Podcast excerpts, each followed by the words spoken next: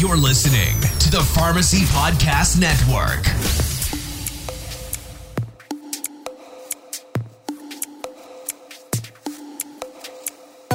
Today, we live at a unique point in human history where data is becoming the new currency. Beyond oil, dollars, and social status, data is emerging as one of the most powerful and consequential currencies around the globe. Technology, computer processing, cloud storage, and artificial intelligence are empowering these data to transform zeros and ones into insightful and even profound realizations about almost every aspect of our lives. I'm John Nosta. And this is FutureDose.tech with your hosts, Dr. Timothy Ungst and Megan Chilcott. Technology, pharmacy, and better healthcare delivery. By creating more efficient, higher quality concierge like pharmacist services, we can transform from the pharmacist of yesterday into the future provider of pharmacy tomorrow. FutureDose.tech is a member of the Pharmacy Podcast Network, the global leader in pharmacy podcasting and the largest, most influential network of podcasts about the profession and business of pharmacy. Pharmacy Podcast Nation. This is Todd Eury, founder of the Pharmacy Podcast Network. Excited today, two podcasts in one, FutureDose.tech. Megan Chilcott talking about technologies before their time. Interesting concepts and ideas from Megan. Then Dr. Timothy Ungst talks about new insulin management technology from Novo Nordisk. Novo Nordisk delivering something new that Tim will be reviewing. What about your ideas on future technology in pharmacy in healthcare? Tweet us, Instagram at Pharmacy Podcast. Send us an email, publisher at pharmacypodcast.com. 24 stations, 30 plus PharmDs. This network is growing, delivering to you, the pharmacy professional, the healthcare provider, the best in podcasting, in the pharmacy industry. Become part of this, share, give us a rating over on iTunes. We're building out a new studio in Hiller, Pennsylvania, in Fayette County, south of Pittsburgh. New recording studio, new meeting rooms, higher production value, more frequent podcast releases. We're excited about 2019. And here we go with the latest FutureDose.tech. Check it out, FutureDose.tech. And we always thank you for listening to the Pharmacy Podcast Network. Hello, this is Dr. Timothy Ungst, founder of the Digital Apothecary, associate professor of MCPHS University, and host of Future Dose, a podcast for the Pharmacy Podcast Network. So today I thought it'd be very interesting to talk about a recent announcement that came from Novo Nordisk. And what just happened was they announced that they're going to be releasing two new insulin pens. And what's interesting about these insulin pens is that they're going to be so-called connected. But what that really means is they're powering on the Internet of Things. And what that comes back to is how how they can connect between a mobile device and the insulin pen through probably Bluetooth uh, technology. So as I get into this conversation, I think it's good to recap where we're at. If you followed some of the stuff I've written about in the past, you can tell that I'm a very big champion of what's coming to be called digital medicines. Now, digital medicines doesn't technically have a huge definition at this time. Um, kind of like all things in digital health, uh, definitions change all over the place. I remember when I started in this field about a decade ago almost, and we were calling it mobile health or M health, and that terminology has really dropped off in favor of digital health. And you know, when we talk about digital health, we have technology ranging from EHRs to telemedicine to wearables to mobile medical applications nowadays falling underneath. So, some things that have been coming up in our digital health arm that are pretty big is this area of digital therapeutics or prescribable um, technology for healthcare, and digital medicines is another one. Probably one of the biggest pushers for the digital medicine definition, I would say, is Proteus Digital Health, who I'm hoping to have eventually on this uh, podcast. But t- going back to this is if we talk about digital medicines are basically smart enabled medications that can track in real time utilization or adherence and help use it for clinical outcomes, I think not just oral medications, but others fall into this category. And that includes those that have interesting delivery mechanisms. So, inhalers is a big one. And we've seen companies like Propeller Health or Adherium get into that market. And then we also have injectables. So, injectables is pretty broad as well, but I think one of the biggest markets is going to be diabetes. And when we look at the current therapeutic market with cardiometabolic syndromes being the biggest concern right now, due in large part to the rising obesity rate in the United States, coupled with um, a higher prevalence and growing incidence of diabetes, and then conjunctively that then leading to cardiovascular events. I mean, that's a large cost. So we have insulin then that is likely to become a huge market player in the next few years for management of diabetes. And I don't know about you, but I, this has always been an area that I struggle with with patients in terms of just checking adherence. And all too often, I hear patients say, oh, I'm uh, long acting insulin, rapid acting, or so, and I'm using it, and I maybe I forget a dose or something right uh, every now and then, or I forget to check my sugar levels using self monitoring blood glucose device at home. And then you have instances such as hypoglycemia or not meeting therapeutic target ranges that occur. Um, and that's always a struggle. Perhaps one of the most biggest therapeutic areas of using insulin that, that has always been a big problem for me is um, sliding scale insulin, which while I don't like to see used clinically, is still highly utilized. I think, especially in post-discharge care for some patients, and that's probably one of the most problematic areas, especially for patients that may not be the best informed or have high health literacy in terms of how to manage their diabetes with insulin. So coming back into this, how do we develop tools to help out? And we've seen some really fascinating things pop up in the past few years in discussions. So you have Google with the Verily project, who has been teaming up with Novartis Alcon to develop a smart uh, contact lens, so to say, that can go on the eye, detect in real time glucose level in the body. You have other companies that are pursuing continuous glucose monitoring devices, or CGM. Dexcom is probably one of the biggest ones out there and basically it's a patch that you can wear and that can measure your glucose in real time continuously about every minute.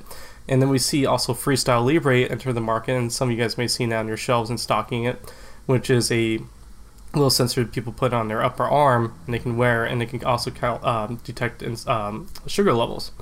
So the diabetes market is blowing up i think in the digital health space. So when novo nordisk said that they were going to bring these smart insulin pens to market I'm not really surprised because the fact of the matter is that this is the next big area to get into therapeutically. It's kind of inevitable. I think almost all medications in one facet or another will be a digital medicine this century. It's just a question how quickly does this occur. Now, Novo Nordisk uh, announced that there are two pens they're going to bring out. One's going to be the Novo Pen 6 and then the Novo Pen Echo Plus. There's no images out there what these look like or really big descriptions, but they're saying that they plan on bringing these pens to market in the first or second quarter of 2009. I mean 2019. And um, they've also explored partnerships with IBM and Glooko. And Glooko is another company that's been known for diabetes management. But they're also partnering with Roche, which is kind of interesting because Roche has made a number of investments into diabetes digital health space and Dexcom. So they're coming out big because they're trying to team up with all these different companies.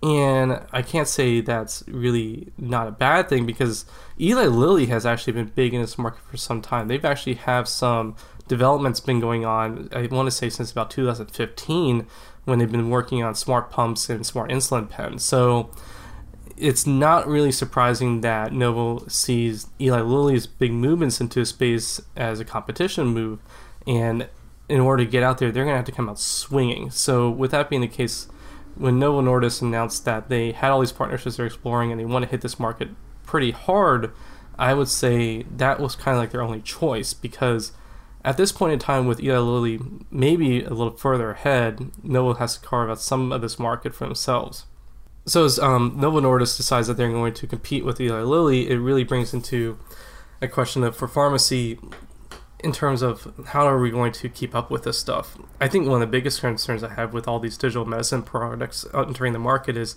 um, just the sheer amount of what kind of information is going to come out for patients and how do they use it and such. I would say one of the biggest things that strike me is there, there's a big technology component here. And for most education for pharmacists, we really talk about drug therapeutics. We talk about disease treatment guidelines, evidence based medicine, but we never really go into detail so much about, well, technology support. And that's what this is a huge tech support con- uh, conundrum. I'm really hoping a lot of these companies, such as Abilify, MyCite from Otsuka, Eli Lilly, uh, Novo, as they try to bring these products more to market, they really engage in a lot of CEs or educational components for pharmacists and other allied healthcare professionals are going to touch on these medications because patients are going to ask us questions all the time. And in this case, I can see a patient getting a smart insulin pen and saying to a pharmacist, "Well, how do I sync it? What do I do? What app do I get?" Um, and I can see a lot of marketing teams saying, "Well, we gave them all the information, but let's be quite honest. Um, patients like to talk to someone directly, and that's going to be a big thing. So I think there's going to be a tech support component here that is really going to be interesting from an educational standpoint for pharmacists to really catch up on. Otherwise, I can see so many phone calls going to these companies saying, "Well, how do I do this? How do I micromanage that?" and just being a huge conundrum overall. And I, I, think that's one of my biggest concerns is right now as this stuff gets rolled out. The other thing that's going to be quite interesting, besides just a tech support and educational component for patients and between pharmacists, is going to be this data. So, what does this data mean, and what will it do for patient care? It's, I mean, it's nice to make something smart, and in the, in the very basic component, you have a insulin pen that I'm going to assume has the features that allow you to one, basically track when something was given, two, track how much was given, and if they have these partnerships with other companies to measure, let's say, blood glucose levels with a CGM device, then you can say in real time how much of a drop in blood glucose was there and, and pinpoint if hypoglycemic events occur and what to do about them. And then along with that is the question of you know you have all these patients data can we now do real-time evidence in terms of how we can look at therapeutic outcomes for patients, basically maybe using claims data or something else in tracking adherence. Um, and this is something that I think that is going to jump out here, and, that comes back to this next part. Novo didn't just announce that it's going to, going to bring bring out a smart insulin pen. What they also talked about, and this is what really struck my attention, was they're forming a partnership with Flex Digital Health as a customer using the Bright Insight platform.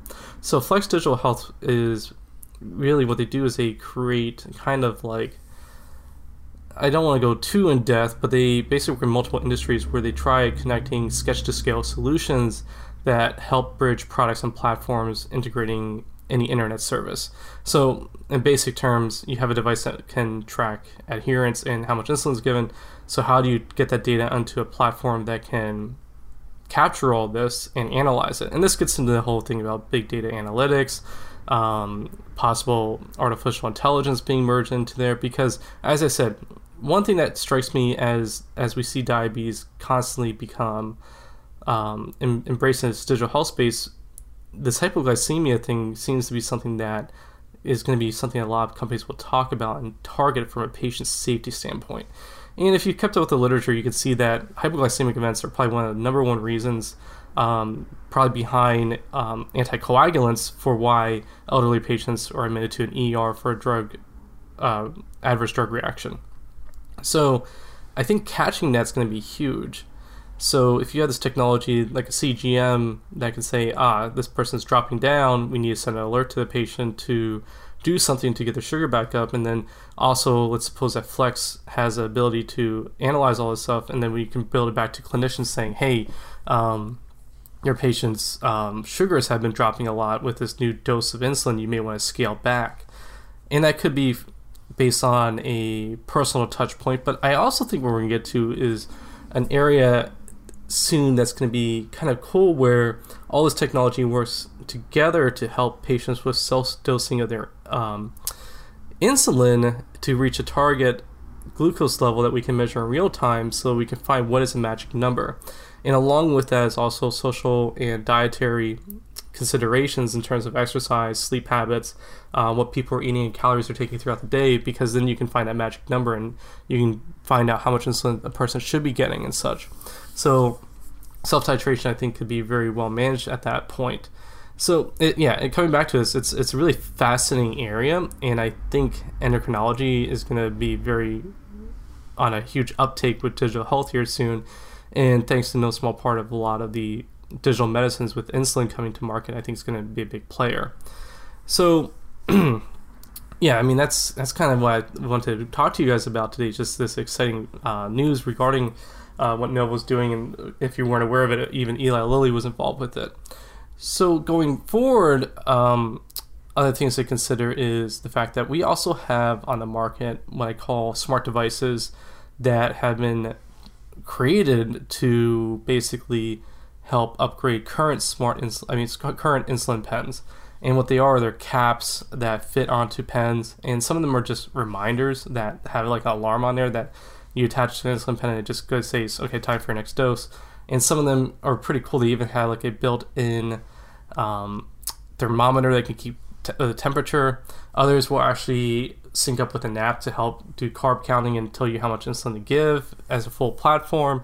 And a lot of these are coming to market FDA approved. So even though we're seeing Novo and Eli get into market with um, these smart insulin pens, the one thing I'm probably going to be very caveat about is the fact that it's only going to be for their insulin products most likely. So with patients that may be on different insulin devices or different insulin across, and so there's still going to be this market for smart devices that are kind of um, insulin company agnostic, I should say, and that's going to be kind of I think the big fight here is all these companies that are making these smart devices recognizing that smart insulin pens are coming out to the market, and that's going to be a huge competition. If you want to see more about those, you can go onto my website and you can see under um, my digital health companies list, there's a medication adherence subcategory, and there you can see all the different companies I've identified that make these things. And along with that, then it expands to what's next in terms of other digital areas. I will not be surprised if that in the next few years, even next year, we hear about any companies that are going to bring um, inhalers onto the market also with smart sensors built into them. Again, I've mentioned Propeller Health Adherium and a few others out there have built sensors that can be attached to a inhaler to make it digified or make it smart that you can count and track actuations in real time, which for an asthma and COPD population is pretty valuable, making sure they're uh, adherent to long-term therapy, but also watching and making sure that if they start using their SABA through breakthrough, you need to contact them before have exacerbation. But um, I'm I'm I'm gonna go on a limb here and say with Novo, Eli getting into this market, with other companies like Otsuka interested in digital medicines, we're going to see the next digital medicine classic blows up would probably be the inhalers. I'm going to say that we'll see also those come onto market directly with a um, smart sensor built into them. And, you know, globally, this is all cool. I think there's a big population here, the specialty medicine uh, category that can really track into this. I think ambulatory care, especially for high risk populations of patients, this is going to be really big. Um, the question that's always going to be coming back is going to be who's going to pay for this. And while I'm seeing a lot of this technological development, I'm not seeing a lot of evidence come into play. I'm not seeing a lot of studies about the benefit of a lot of this technology in the smart insulin or smart inhaler market um, directly. I, I, would say Adherium's done a lot of good work there. Um, Proteus Digital Health has done a lot of work there as well. But smart insulin pens, I have seen little no research about to a huge extent. So I think it's going to be really interesting to see how uh, payers going to go into this field. But I think that's going to be the next battleground. I'm actually really excited to see what kind of clinical studies coming out dictating what patients should be on this kind of stuff and and what time to maybe intervene. Going beyond all this is also going to be a discussion in terms of the research that's going to come out of this stuff, as I mentioned and how to really use it and the payers who's going to pay for it. And I think it's also just going to be a really big consideration in terms of the therapeutic benefit overall. I, I think one of the biggest struggles with digital medicines in the short term is going to be just showing that this stuff works. I think it's going to be inevitable that we see almost all technology embedded into some medications to some form or other. But I think it's just going to take a little bit of time to see a huge body of evidence, a huge uptake by supporters for it. So we're kind of like in the interim area. Uh, I've heard other people in the digital therapeutics markets talking about we're kind of entering this new age, but it's really kind of new. It's not really going to be taking off as quickly as a lot of companies would hope it would. So, bringing this all together, I hope you enjoy this talk about these smart insulin pens and a little bit of discussion about digital medicines. And keep in contact and feel free to tweet me or message me on LinkedIn about any other products you'd like me to go into detail in the future. So have a good day, and this is Timothy from Future Dose and founder of the Digital Apothecary. Have a good day. Hey, Pharmacy Podcast Nation, here's a quick message from our sponsors supporting the PPN QD.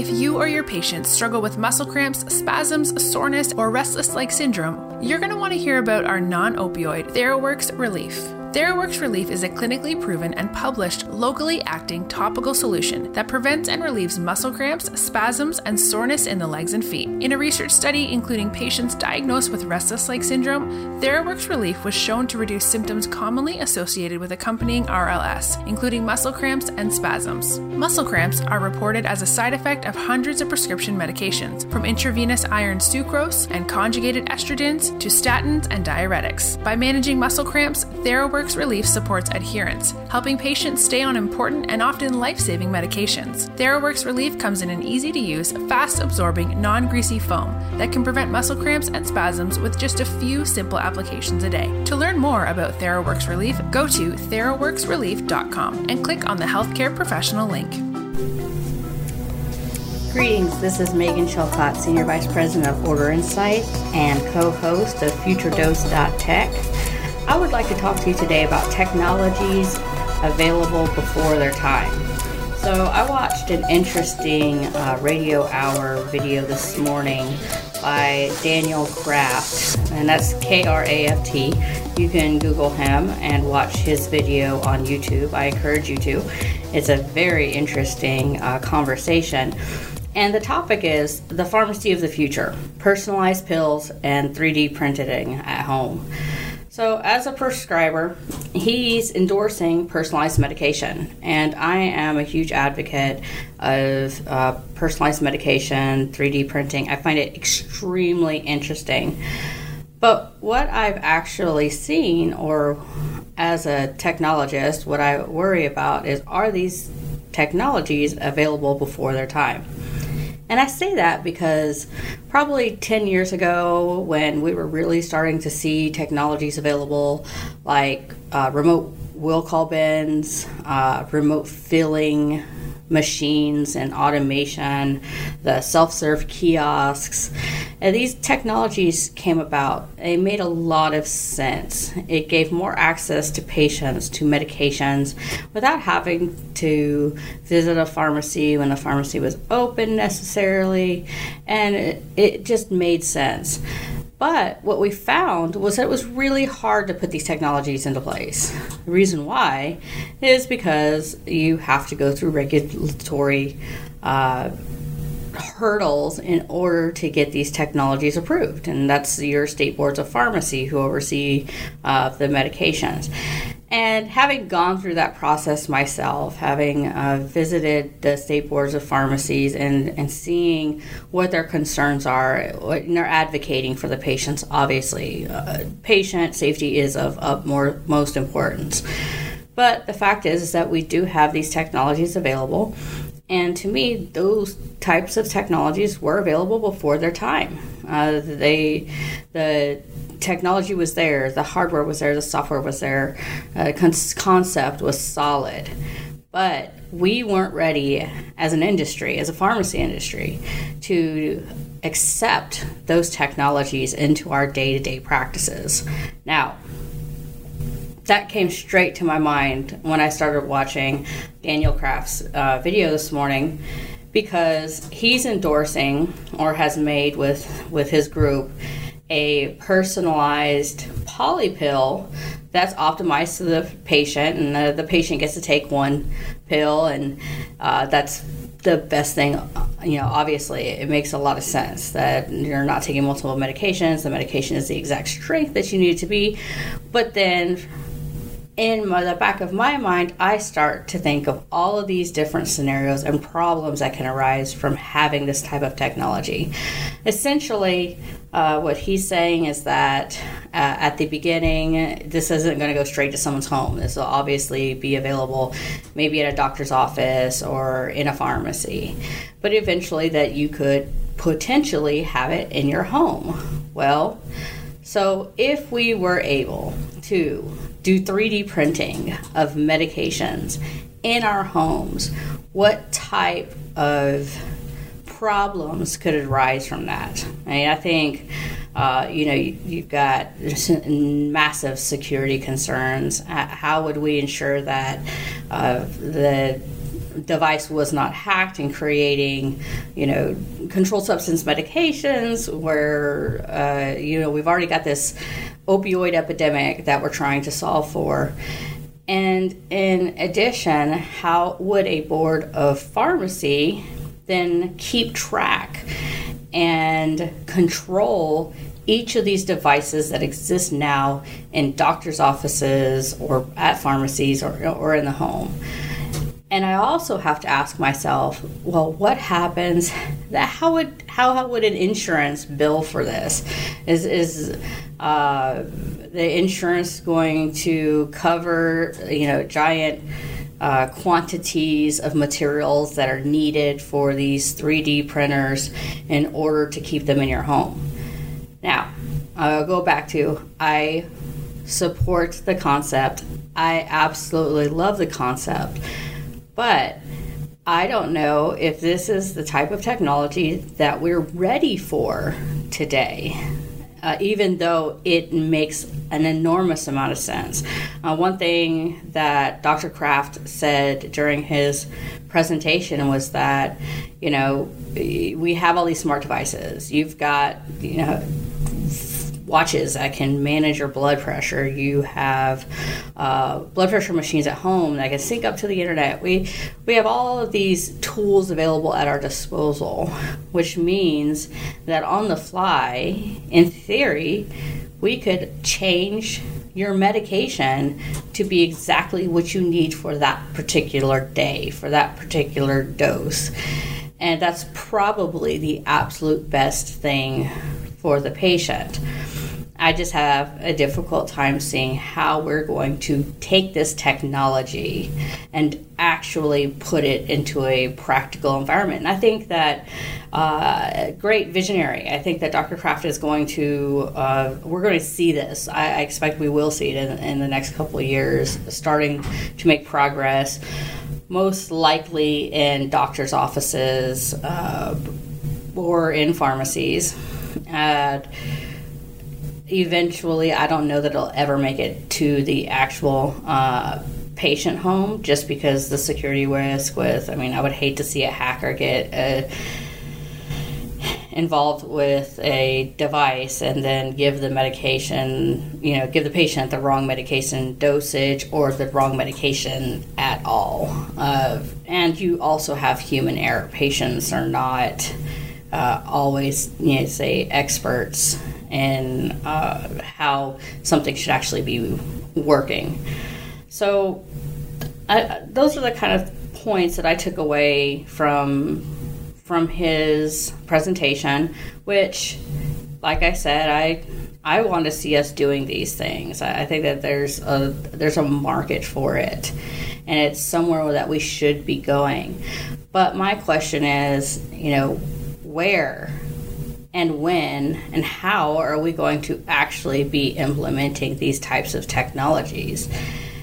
And my fear as a technologist is that if you hit too many hurdles, will the technology be able to continue and thrive in the industry?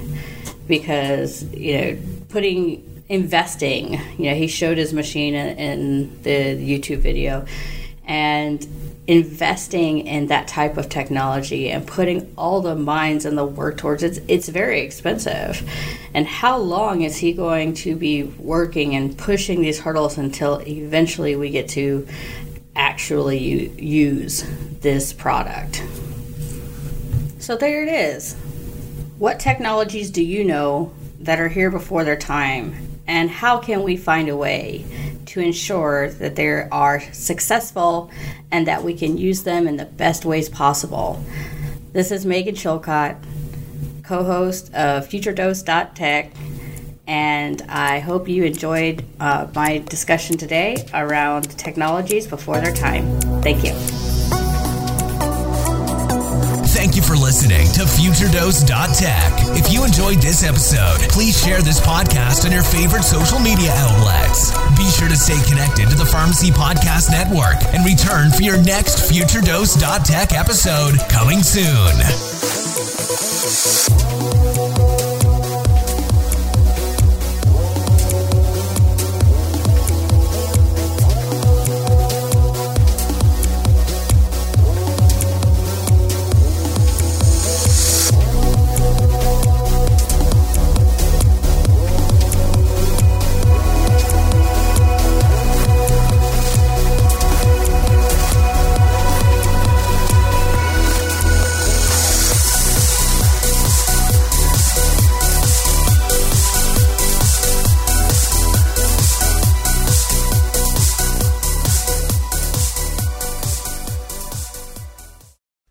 Podcast is a part of the C Suite Radio Network. For more top business podcasts, visit c-suiteradio.com.